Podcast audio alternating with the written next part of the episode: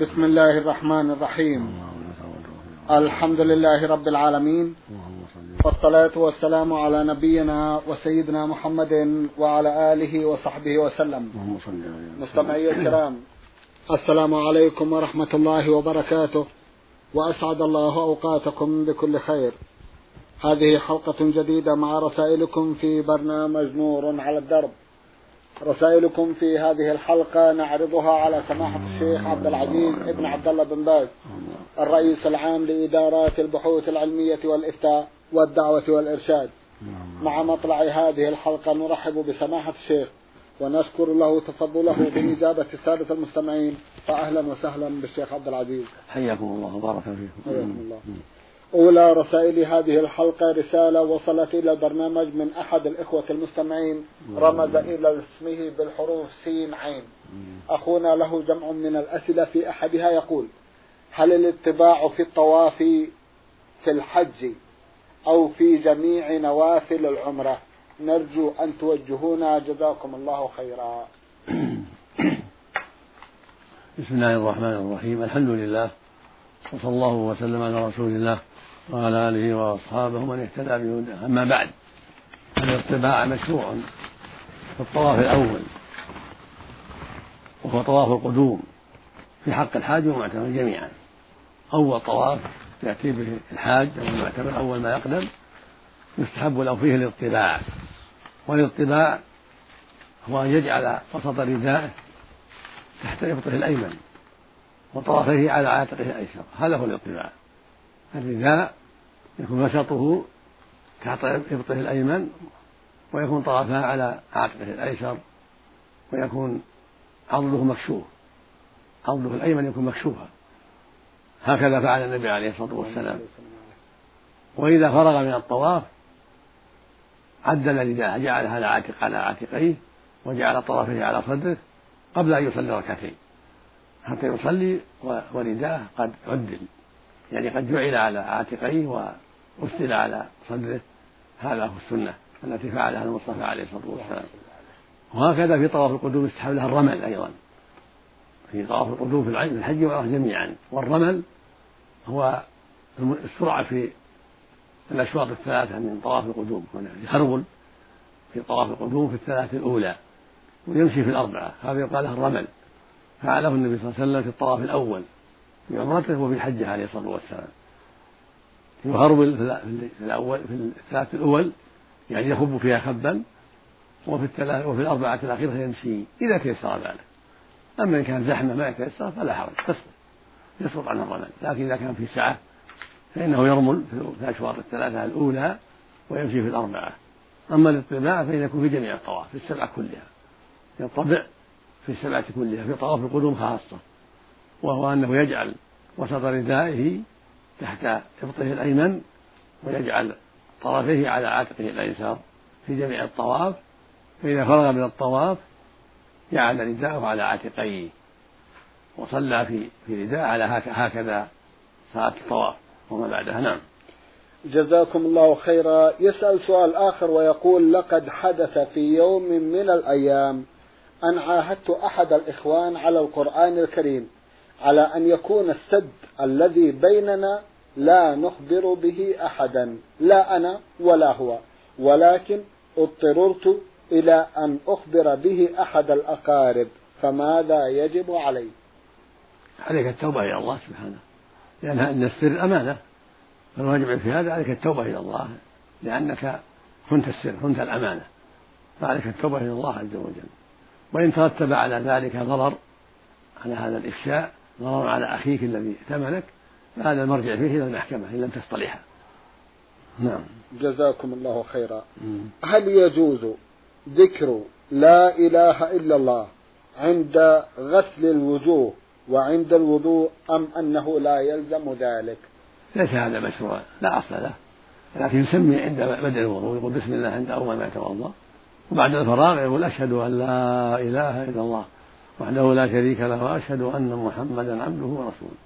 أما كون يقولها عند الوضوء، عند أعضاء الوضوء، هذا مهم مشروع. لكن لو قالها من غير قصد إنه مشروع لأنه يحب ذكر الله، ما في بأس، من باب محبة ذكر الله جل وعلا.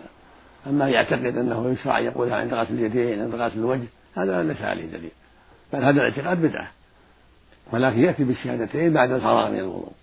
إذا فرغ يقول أشهد أن لا إله إلا الله وحده لا شريك له وأشهد أن محمدا عبده ورسوله اللهم اجعلني من التوابين واجعلني من المطهرين، هذا سنة. وفي الحديث الآخر يقول سبحانك اللهم وبحمدك أشهد أن لا إله إلا أنت أستغفرك اللهم وأتوب بعد الوضوء أيضا، مثل الذكر إذا قام من المجلس سبحانك اللهم وبحمدك أشهد أن لا إله إلا أنت أستغفرك اللهم وأتوب، كل هذا مستحب بعد الوضوء.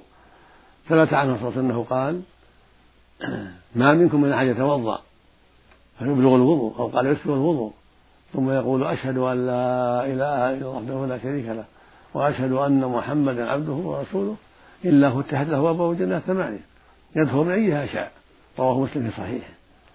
ساد الإمام الترمذي رحمه الله في هذا الحديث في آخره اللهم اجعلني من التوابين واجعلني من المطهرين، وهذه زيادة صحيحة.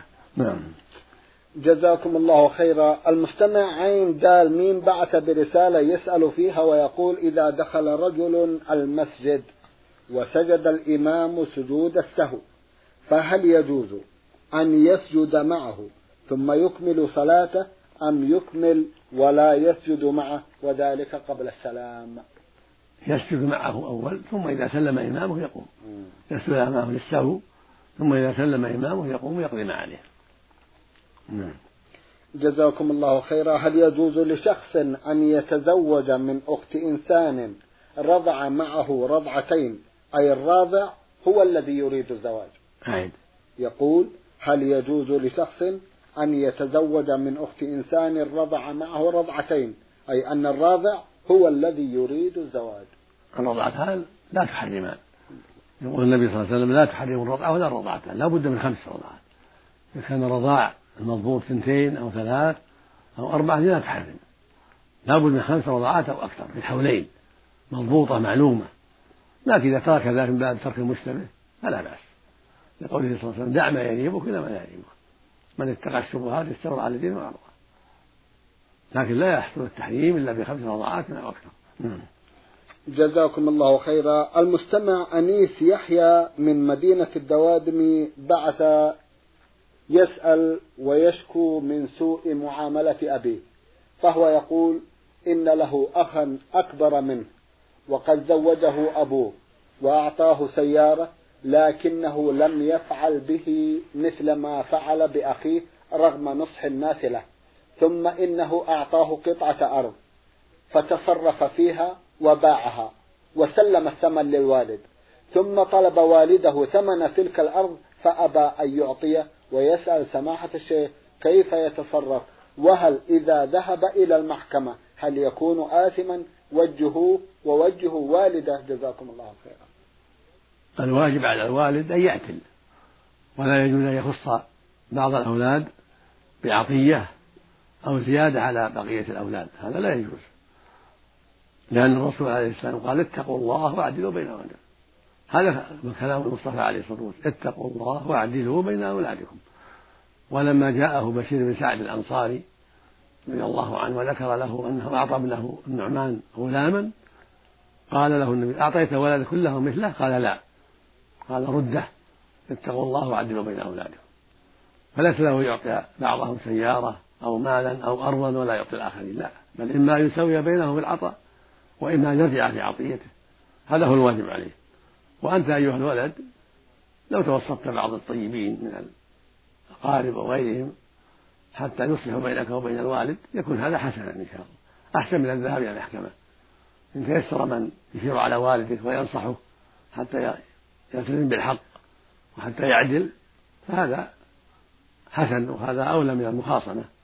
فإن أبى فلك أن تخاصمه في المحكمة، لك أن تخاصمه لأجل أنه قد ظلم، ولا بد من تعديل من جرى عن الطريق، لا بد أن يعدل ويلزم بالحق من طريق المحكمة. وإن سمحت أنت ولم تخاصمه فأنت مأجور. جزاكم الله خيرا. المستمع محمد شريف محمد من الخبر الجنوبية بعث برسالة ضمنها جمعا من الأسئلة، في أحد أسئلته يقول هل يجوز أن نعطي للعمال القادمين إلى المملكة زكاة أموالنا وزكاة أبداننا أم لا يجوز؟ إذا عرفت أنهم فقراء محتاجون وأن الرواتب التي لهم قليلة لا تقوم بحالهم وحال عوائلهم وهم مسلمون لا بأس أن تعطيهم من الزكاة زكاة المال وزكاة الفطر. أما إن كنت لا تعرف أحوالهم أو تشك هل رواتبهم تكفي أو لا تكفيهم فلا تعطيهم، أعطي غيرهم ممن هم معروفون ممن تعرف أنهم فقراء ولا تخاطر بمالك ولا تخاطر بزكاتك. أما إذا عرفت أنهم فقراء وأنهم من أهل الصدق وأنهم محتاجون رواتبهم لا تكفيهم لكثرة عوائلهم وظهر منهم الصدق والاستقامة وصلاح الأحوال فلا بأس إذا اطمأننت إليهم أن تعطيهم. نعم. جزاكم الله خيرا. يقول صادف في رمضان أن أكلنا وشربنا متعمدين بعد أذان الفجر، وقد حصل نقاش طويل بيننا في هذه المسألة، نرجو أن توجهونا كيف نتصرف جزاكم الله خيرا.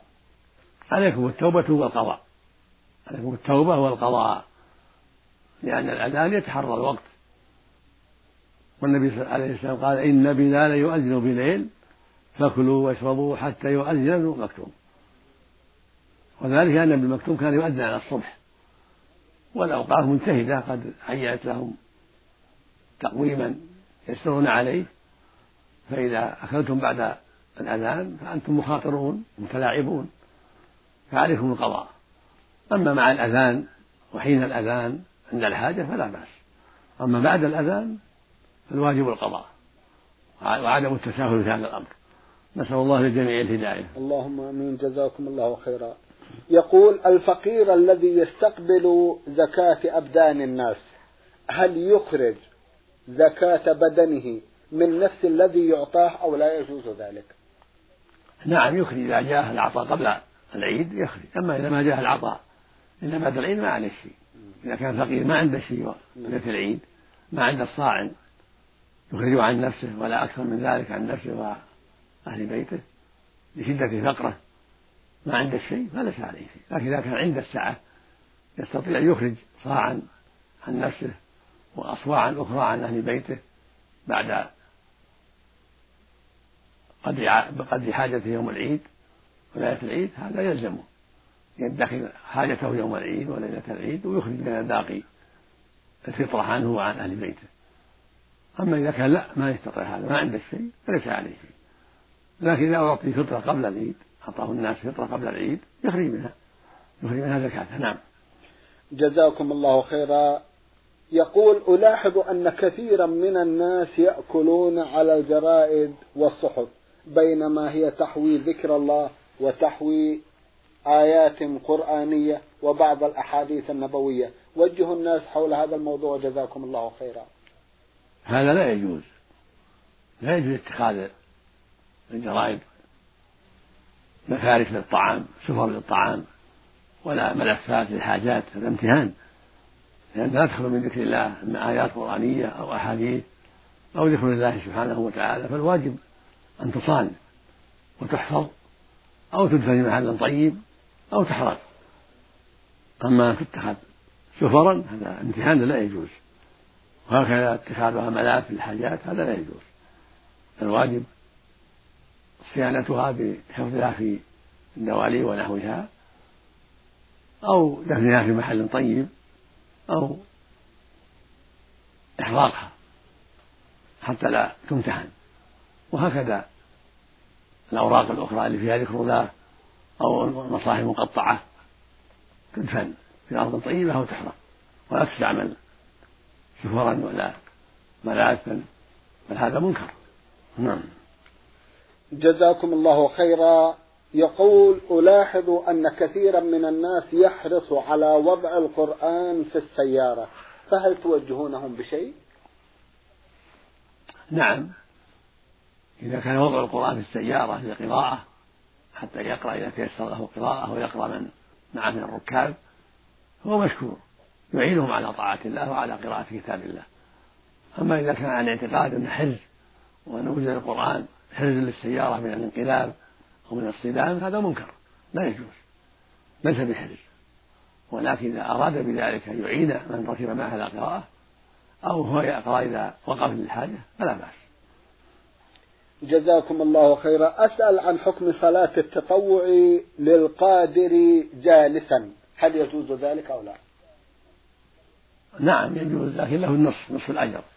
جاء في الحديث عن النبي صلى الله عليه وسلم أنه قال: صلاة القاعد على النصف من صلاة القائم، يعني إذا صلى من غير عذر. أما إذا تطوع عن عذر أو صلى فريضة عن عذر جالسا لأنه مريض لا يستطيع القيام، هذا معذور له الأجر كاملا. وهكذا في التطوع إذا صلى جالسا لا حرج عليه، لكن يكون لها النصف إذا كان قادرا يكون لها النصف. نعم. جزاكم الله خيرا. هل لمعاني القرآن الكريم المكتوبة بالإنجليزية حكم المصحف أو لا؟ الترجمة لا، ليس لها حكم المصحف. إذا كان القرآن مترجما إلى اللغة الإنجليزية وغيرها من اللغات ما يكون له حكم مصحف. إذا كان ليس موجودا فيه القرآن بالعربية لا يكون مصحف إلا إذا كان بالعربي. أما إذا كان بالترجمة فلا يكون له حكم مصحف. جزاكم الله خيرا. من صلى 4 ركعات بتسليمة واحدة هل هذا جائز؟ في الليل لا يجوز، يقول إن صلاة الليل مثنى، وهذا معناه الأمر، معناه صلوا 2 2. أما في النهار فاختلف العلماء، منهم من قال يجوز ومنهم من قال لا يجوز، والأفضل أن يصلي 2 حتى في النهار أيضا 2 2. ولو صلى 4 صحة إن شاء الله، لكن خلاف السنة. السنة يصلي 2 2 حتى في النهار، لأن في رواية أخرى عن ابن عمر رضي الله عنهما عن النبي صلى الله عليه وسلم قال: صلاة الليل والنهار مثنى. رواه الإمام أحمد وأهل السنة بإسناد صحيح. فينبغي المؤمن أن يصلي إلا 2 حتى في النهار، لكن لو سرد 5 يوتر بها لا حرج، فعله النبي صلى الله عليه وسلم، أو سرد 7 وأوتر بها لا حرج، لأن هذا فعله النبي صلى الله عليه وسلم، فهو مستثنى من قول صلاة الليل مثنى. وكذا يجوز سرد 9 يوتر بها، لكن يجلس الثاني في التشهد الأول ثم يقوم يأتي بالتاسع. أما أن يصلي 4 في الليل أو 6 في الليل أو 8 في الليل لا، هذا خلاف السنة لا يجوز، لأنه عليه السلام قال: صلاة الليل مثنى. في الصحيحين ثابت ليس فيه نزاع، فلا يجوز له أن يجمع 4 في تسليم واحد أو 8 أو 6 في تسليم واحد، ولا يصلي 2 2، لأنه عليه السلام قال: صلاة الليل مثنى. أما زيادة النهار اختلف فيها العلماء، منهم من قال انها خطأ كالنسائي وجماعة، والصواب انها ليست خطأ، انها ثابتة، فينبغي حتى في النهار يصلي 2 2. طيب جزاكم الله خيرا. إذا أقيمت الصلاة وأنا في النافلة هل أقطعها لأدرك التكبيرة مع الإمام؟ هذا هو الأفضل قطعها، يقول صلى الله عليه وسلم: إذا أقيمت الصلاة فلا صلاة إلا المكتوبة، فتقطعها وتشتغل بالتكبير مع الإمام تكون في الصلاة، إلا إذا كنت في آخرها بعد الركوع الثانية تكملها، لأن ما بقي صلاة، ما بقي إلا قليل، أقل الصلاة ركعة، إذا كنت قد صليت الركعتين وركعت في الركوع الثاني ما بقي إلا السجود أو التحيات، فالأظهر والله أنه لا حرج عليك أن تكملها، لأن ما بقي إلا جزء من الركعة. نعم. جزاكم الله خيرا. هل يجوز أخذ أي كتاب سواء كان قرآن أو أي كتاب آخر كتب عليه وقف، هل يجوز أخذه من المسجد؟ لا يجوز أخذه من المسجد، بل يترك في المسجد ينتفع به من كان في المسجد من القراء قال عوري يستفيدون منه، لأن الواضع اللي وضعه في المسجد أو في مكتبة في المسجد قصده نفع الناس، فلا تأخذ المصحف اللي في المسجد ولا الكتاب اللي في المسجد، دعه للقراء في المسجد أو في المكتبة التي في المسجد. جزاكم الله خيرا. هل العطر أو العود يفطر الصائم؟ العطر لا يفطر الصائم، يعني طيب في ثيابه وفي وجهه، لكن المخمور ينبغي توقيه، لا يتصعطه، لأن بعض العمر أنه يوطر يتصعطه، فينبغي لا يتصعط المخمور، لأن له أجزاء تدخل في انتمامه وتذهب إلى الجو، فينبغي لا يتصعطه، فإن تصعطه ينبغي لها القضاء. أما ليس الطيب العادي والمائي يجعل في أنفه أو في لحيته أو في غطرته ونحو ذلك، هذا لا بأس به، العود الورد لا حرج. نعم. جزاكم الله خيرا. المستمع نون ها ألف دال بعث برسالة ضمنها جمعا من الأسئلة، في أحدها يقول: قرأت في كتاب فقه المرأة المسلمة أن ما تضع المرأة على وجهها من أدوات التجميل من أحمر الشفاه والمساحيق والبودرة يعتبر حراما، حيث أن صاحب الكتاب أدخل هذا العمل تحت قول رسول الله صلى الله عليه وسلم المغيرات خلق الله، حيث جاء في أول الحديث اللعن للواشمة والمستوشمة والواشرة والمستوشرة والمتفلجة للحسن. فهل إدخال صاحب الكتاب لهذه الأمور التي تفعلها المرأة يعتبر صحيحا وحراما؟ ليس بصحيح، وهذا غلط، وليس هذا من غير خلق الله، هذا من جنس الكحل، من جنس الحنة، لا حرج فيه إذا تحنت أو تكحلت أو غسلت وجهها بشيء من ينظفه بالصابون أو غيره مما ينظف الوجه، كل هذا لا حرج فيه. وهكذا البودرة وتحميل الشفاه، كل هذا لا حرج فيه إن شاء الله، ليس هذا من جنس تغيير خلق الله. تغيير خلق الله من جنس الوشم، من جنس الوصل، أما هذا الممنوع، من جنس كبة الشعر، من جنس يسمونها معروكة، هذا هو اللي فيه المنكر. أما كونها تجعل في شفتيها شيء من الحمرة أو من الديرم أو كحل في عينيها أو ما أشبه ذلك ما يبصر به الوجه، كل هذا لا حرج فيه.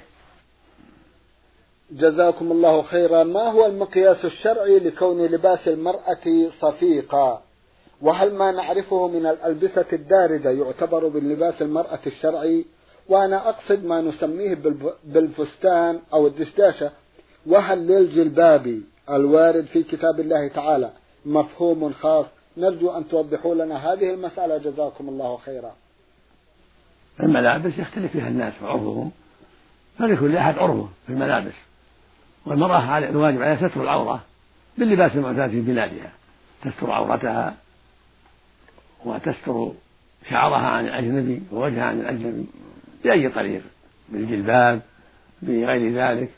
المقصود أنها تستر وجهها بما جرت به العادة في بلادهم، فلا تكلف المرأة المغربية بملابس المرأة المشرقية، وهكذا على كل واحد تلبس ما اعتاده أهل بلادها، وتجتهد في ستر عورتها بأي نوع من الملابس حتى لا يراها الأجنبي. وليس هناك مشاحة في أنواع الملابس لأنها عرفية، لكل قوم عرفهم بالملابس، وإنما تعتني بستر العورة، فإذا كان عندها أجنبي تستر بدنها، تستر وجهها، تستر شعرها بأي نوع من أنواع الملابس. نعم جزاكم الله خيرا. سمعت في إحدى حلقات برنامجكم هذا سؤالا يدور حول صحة رفع السعر لسلعة معينة إذا كان بالتقسيط، وقد أشكل علي فهم الإجابة، فكيف يصح للبائع أن يرفع سعر سلعته لمن أراد أن يدفع بالتقسيط، مع العلم أن ثمن السلعة 100 ريال مثلا، فإذا أراد أن يبيعها مقسطة باعها ب150 ريالا، أليس هذا يشابه الربا؟ إذا اقترض شخص 100 ريال لسد حاجته اشترط عليه المقرض أن يدفع 150 ريالا مقابل التأجيل. وضحوا لي هذه المسألة جزاكم الله خيرا. ليست مسألة التقسيط من جنس الربا، بل للناس يتبايعوا في المداينة بما تراضوا عليه، والتقسيط يختلف، قد تكون أقساطا كثيرة يحتاج إلى زيادة في الثمن، قد تكون قليلة، تكون زيادة قليلة، فليس المداينة من جنس بيع النقد، ولا حرج في ذلك عند عامة العلماء، عند جمهور أهل العلم، بل وكان إجماع أنه لا حرج في الزيادة من أجل الأجل، وليس من الربا، لعموم قوله جل وعلا يا أيها الذين آمنوا إذا تداينتم بدين إلى أجل مسمى فاكتبوه، ولم يقل بسعر الوقت ولا بسعر الحاضر. وأجرت عادة المسلمين من عهد النبي صلى الله عليه وسلم إلى يومنا هذا بأن البيع إلى أجل يكون فيه الزيادة، فإذا كانت السلعة تساوي 100 باعها 120، 130، 140، 150 على حسب الآجال. إذا كان الأجل قريب صار الربح قليلا، وإذا كان الأجل طويل صار الربح كثيرا والأقساط كثيرة. وقد باع أهل بريرة ب9 أواق في كل عام أوقية، ولم يسأله النبي صلى الله عليه وسلم هل هذا سعرها وقت الحاضر أم لا، بل أقرهم النبي صلى الله عليه وسلم على بيعها بالتقسيط، واشترتها عائشة بذلك أيضا واعتقتها، ولم يسأل هل بعتموها بسعر الحاضر أم لا، ولم يزل الناس يتبايعون في عهد صلى الله عليه وسلم، ولم يقل له لا تبيعوا إلا بسعر الحاضر. الناس يستدينون، والمداينة لا بد يكون فيها زيادة، لولا الزيادة ما باع إلى أجل، كان باع بيعا معجلا حتى يأخذ الثمن، لكن من أجل الزيادة أنظره، فالمشتري ينتفع بالسلعة التي اشتراها بثمن مؤجل، والبائع ينتفع بالزيادة التي تحصل له بالمداينة، فلا حرج في ذلك. هذا هو الذي عليه جمهور أهل العلم، وليس هذا من الربا في شيء. نعم. جزاكم الله خيرا. يا أخ نون هذا، سنعود إلى أسئلتك في حلقة قادمة إن شاء الله تعالى. هذه رسالة. نعم نعم. هذه رسالة بعث بها المستمع رزق الله سلمان من المملكة الأردنية الهاشمية. الأخ رزق الله يسأل ويقول: اقترض رجل مبلغ 100 ريال من أحد أصدقائه على أن يعطيه في موسم الحصاد بدلا منها 20 صاعا قمحا، مع العلم أن 20 صاعا تساوي 150 ريالا. يقول: اقترض رجل 100 ريال من أحد أصدقائه على أن يعطيه في موسم الحصاد بدلا منها 20 صاعا قمحا، مع العلم أن 20 صاعا تساوي 150 ريالا، فهل هذه الزيادة مشروعة؟ وإن كانت مشروعة فإن فيها زيادة ليست مقابل شيء إلا مقابل التأجيل. أرجو توضيح هذه المسألة، جزاكم الله خيرا. إذا كان ذلك على سبيل السلم فلا بأس، يعطيه 100 ريال في 20 صاع، يسلمه هذا في رمضان في شوال، هذا يسمى السلم. والنبي صلى الله عليه وسلم لما قدم المدينة ومسلم الثمار سنة وسنتين قال: من أسلف في شيء فليسلف في كيل معلوم ووزن معلوم إلى أجل معلوم. فإذا أعطاه 100 ريال في 20 صاعا، أو أعطاه 1,000 ريال في 100 صاع أو أكثر إلى أجل معلوم من الزراعة أو من الحنطة أو من الأرز، هذا يسمى سلم، ما يسمى قرض. أما إذا أعطاه 100 ريال قرضا وقال: شرط أنك تعطيني عنها 20 صاع وقت كذا وقت كذا، هذا معناه السلم، لكن سوء تعبير، يسمى سوء تعبير، ما هي بقرض. أما إذا قاطع قرض وعلى أنه يعطيه أكثر من المئة في الأجل المعلوم، يعطيه 120 ريال 130 يعطيه زيادة، هذا ربا ما يصلح. لكن بعض الناس قد لا يحسن عبارة السلم، فإذا أعطاه 100 ريال قال: هذه 100 ريال تقضي حاجك الآن، تعطينا مقابلها في شهر كذا 20 صاع 30 صاع من الأرز من الحنطة من الذرة، هذا يسمى السلم. أو تمر كذلك، إذا صار أجل معلوم والمطلوب معلوم، أفضع معلومة. جزاكم الله خيرا. سماحة الشيخ، في ختام هذا اللقاء أتوجه لكم بالشكر الجزيل بعد شكر الله سبحانه وتعالى على تفضلكم بإجابة السادة المستمعين، وآمل أن يتجدد اللقاء وأنتم على خير. وفق الله جميعا إن شاء الله. اللهم آمين. مستمعي الكرام، كان لقاؤنا في هذه الحلقة مع سماحة الشيخ عبدالعزيز ابن عبدالله بن باز، الرئيس العام لإدارات البحوث العلمية والإفتاء والدعوة والإرشاد. شكرا لسماحته، وأنتم يا مستمعي الكرام شكرا لحسن متابعتكم، وإلى الملتقى، وسلام الله عليكم ورحمته وبركاته.